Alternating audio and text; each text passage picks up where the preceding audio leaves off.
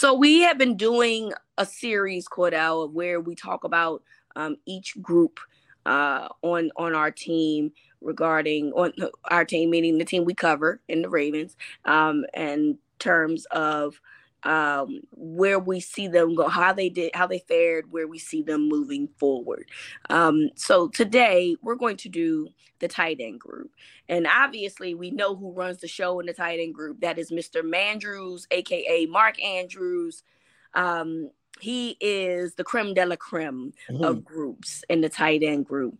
Um, there's other guys on this, obviously, that we are waiting to see them really have their moments. We we've seen Isaiah Likely. We like some of the things that we've seen from him, but I just don't think we've seen enough as of yet. Uh, Charlie Kolar didn't come in until way late into the season. So mm-hmm. I really have no idea on what it is that I'm looking for from him yet. But I, I, have to believe in 2023 that will change. And then Nick Boyle, who was on the roster for the most part of the season, was eventually waived at the end of the season. He had a, a, pretty decent cap number too, I believe, at the time, but he hadn't played much all season. I'd I been under the belief um, all year that he um, didn't fully recover from his injury, and that was probably why we only saw him sporadically in um, blocking situations. But essentially, Nick Boyle's time had, you know, maxed out in Baltimore. So that leaves us to oh, Oliver.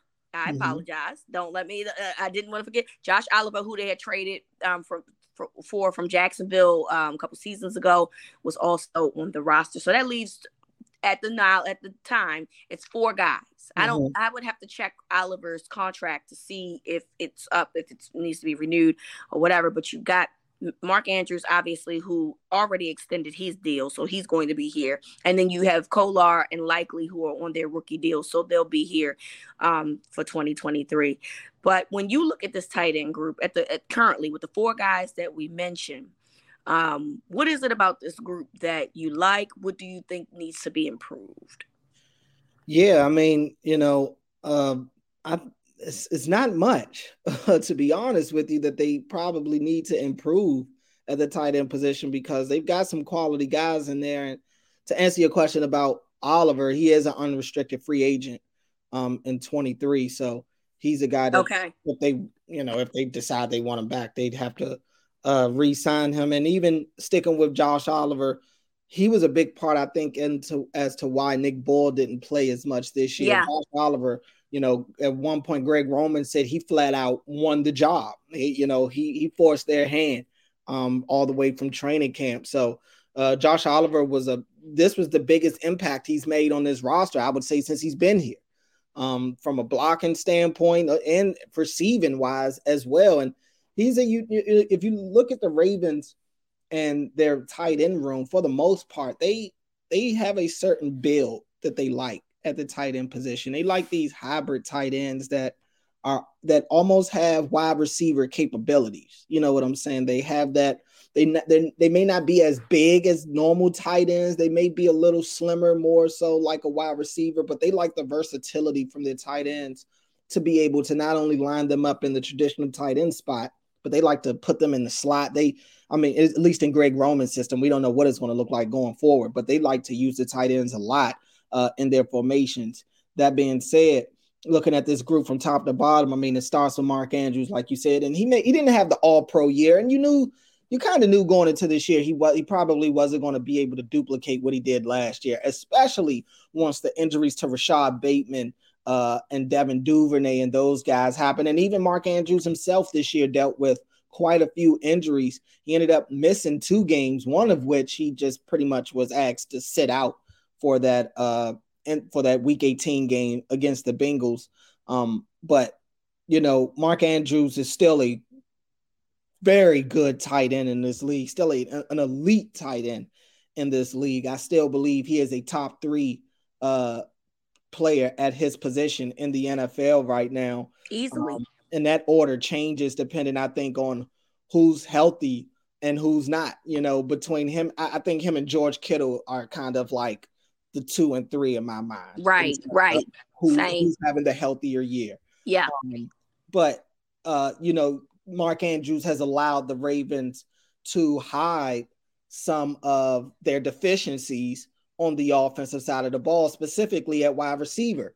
Um, and this year, I think more than any other year, it showed how bad they need receivers because defenses were after the year Mark Andrews had last year, they were locked in that they were not going to let Mark Andrews kill them. And to their credit, they did. You know, they they did a really good job of bottling Mark Andrews up for the most part this year. I mean, he finished with under 900 yards on the season. Um, only only had five touchdowns this year. Like this was a down year for Mark Andrews. He hadn't had this low of a receiving number yards wise um, since 2020. Uh, touchdowns. This is his lowest touchdown uh, output since his rookie year, where he had three. Yep. So by his standards, it's a down year. Um, but Mark Andrews is still a very, uh, very high quality player. I just feel like, again, I mean, you could say this for a lot of the guys on this Ravens offense. They, I think that they needed an upgrade not only at the coaching position, but I think Mark Andrews is another one of those guys like Lamar that would benefit from the Ravens going out and adding more at the wide receiver position just to give more space out there on the field to, you know, uh, allow him more one-on-one opportunities whereas now he's getting doubled and triple teamed and bumped all over the place because everybody knows he's the number one target in every pass play. Uh, and then you go to Isaiah Likely who, you know, I may have I, I learned my lesson a little bit being able to cover the team really all throughout the year for, for the first time. And I was told by a lot of reporters during training camp, you got to be careful with some of these guys because they'll look like world beaters in training camp. And then in the regular season, man, it'll be a totally different thing. And that mm-hmm. was the case for Isaiah Likely. Not that Isaiah Likely didn't play well or anything like that, but Isaiah Likely that we saw in training camp, I would make the argument that he was the best player on the offensive side of the ball in training camp. He was the by far the most consistent one. Uh, I mean, every day he's making highlight reel catches. Every day he's beating guys over and over. He's not dropping any passes. I mean, this dude was killing all throughout training camp. And then you get to the regular season and he kind of like fades back into the shadows a little bit and that's expected. He's a rookie, you know. Um, at best, coming into the season, he was maybe the third option in the pass game at best, uh, behind Bateman and Andrews. So I understood it, but I was disappointed that the Ravens did not find a way to make him a bigger focal point in this offense, especially with the injuries to wide receivers. I just felt like that would open up Mark Andrews even more, and even himself even more. If Mark Andrews is getting double teamed, then that means Isaiah Likely's got one-on-one opportunities, and I like those odds. Now, yep. Likely had a couple of drops this year that didn't help him. Um, but you know, I just thought it would have been so lethal for the Ravens to force defenses to have to pick which one of these guys they're going to pay attention to in the middle of the field. I mean, they're both great route runners. Speaking of Andrews and Likely, they both can make plays in one-on-one situations I'm just so disappointed that they didn't find a way to incorporate him more into the offense, considering how bad they were struggling in the pass game. Charlie Kolar, we didn't really get to see him until the back end of the year. Um, but I, I, think you got to see a little bit of a sample size of what he can do in that Bengals game. He's he's long. He's not necessarily the most athletic. He's not the fastest. Um, but he knows how to find the open areas in the zone. He's really good at that, and he's got quality hands. You throw it to him, he's got a good catch radius. Uh, he can go up and get it. Um, I think going forward, he's going to be a big part of what they do in the red zone. So him is a little more pro- on the projecting side, uh, but I do think he has an upside that'll help this team going forward. Yeah I, I i mean I, I agree with that. And i also agree with you. We talked about this so many times on previous podcasts about why we didn't see andrews and likely more together on the field when you needed pass catchers when you needed guys to, to make impact plays. And it would have allowed the defense to respect one or the other or you know you're going to respect mark andrews and that's fine right. if you're going to continue to cover mark andrews but like you I, I like one-on-one matchups uh, against likely, and I don't understand why you know we didn't see more of that. But this is a, uh, to me, this is this really has the potential to be a solid group. I'm not and I'm not including Andrews because we know what he can do. Right. We know what he's capable of. I'm specifically talking about the other two. I don't know if you really feel like you you want to add um uh, an, another tight end back, maybe for you know um, blocking them. They probably will. You know, they can't have enough for tight ends. Well, I mean, this, this is supposed to be a new regime. Right. We don't know right. yet. We, don't, right.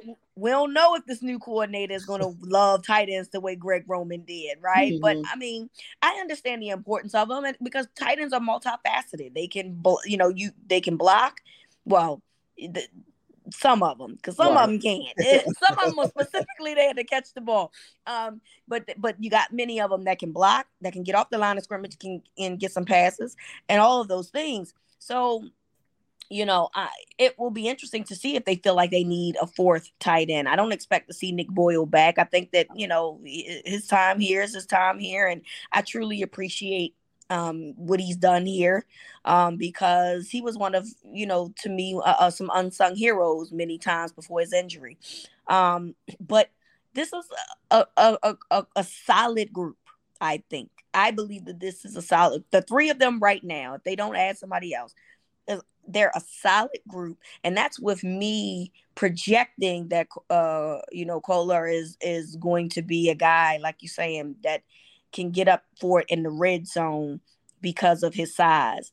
Um, but you know, we've seen some action of likely. We know what Mark Andrews is, and that alone, you know, has has you have to be you have to feel at least good about what they can do um, overall as a group and how they could potentially create mismatches um, against defenses. I just hope that the offensive coordinator who comes in really finds a way to maximize having, you know, um, Bateman um, Andrews and likely at the field on the field at the same time numerous times because to me that would be such an ideal matchup. Yeah, I mean, if, if I'm interviewing these offensive coordinators, one of the big things that I'm going to bring up that, and I'm not trying to bash Greg Roman, but it was malpractice that, especially down the stretch of the season, once the injuries really started to stock up, that the Ravens were not utilizing the limited weapons that they had on offense. I mean, they were limited for sure,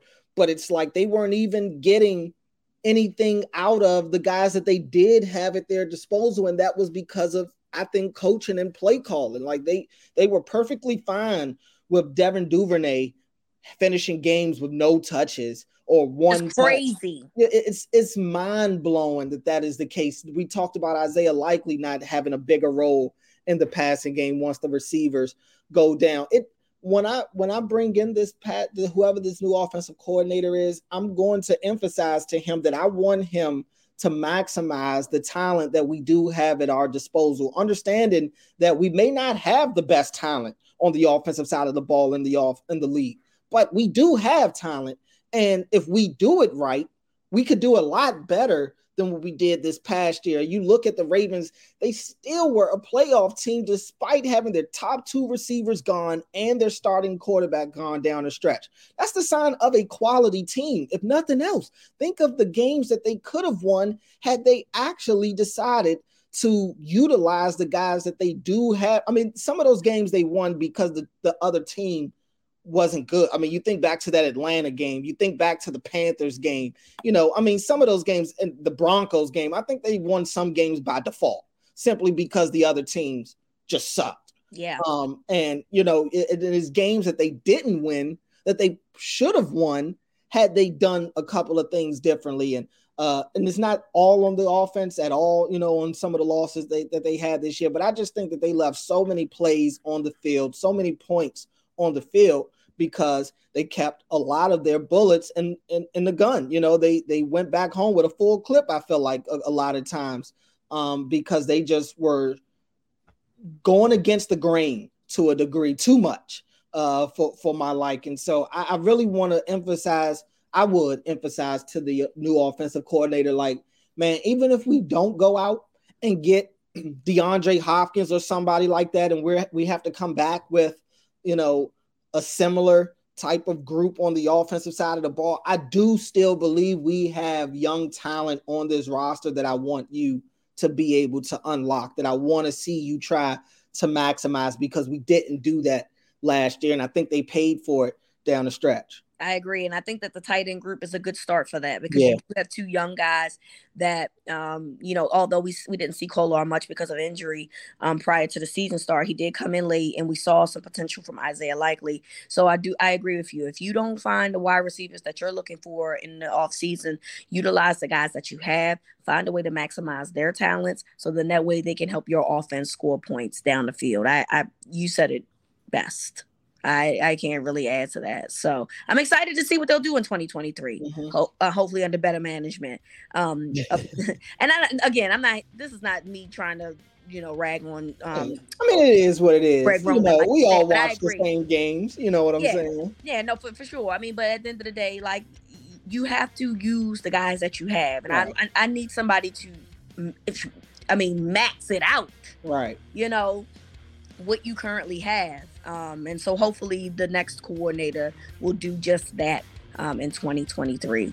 So thank you so much, everyone, for listening. Um, on Friday, we'll continue our series with the next group that we'll be uh, going over. Uh, so until then, from Cordell to me, this is Winning Drive.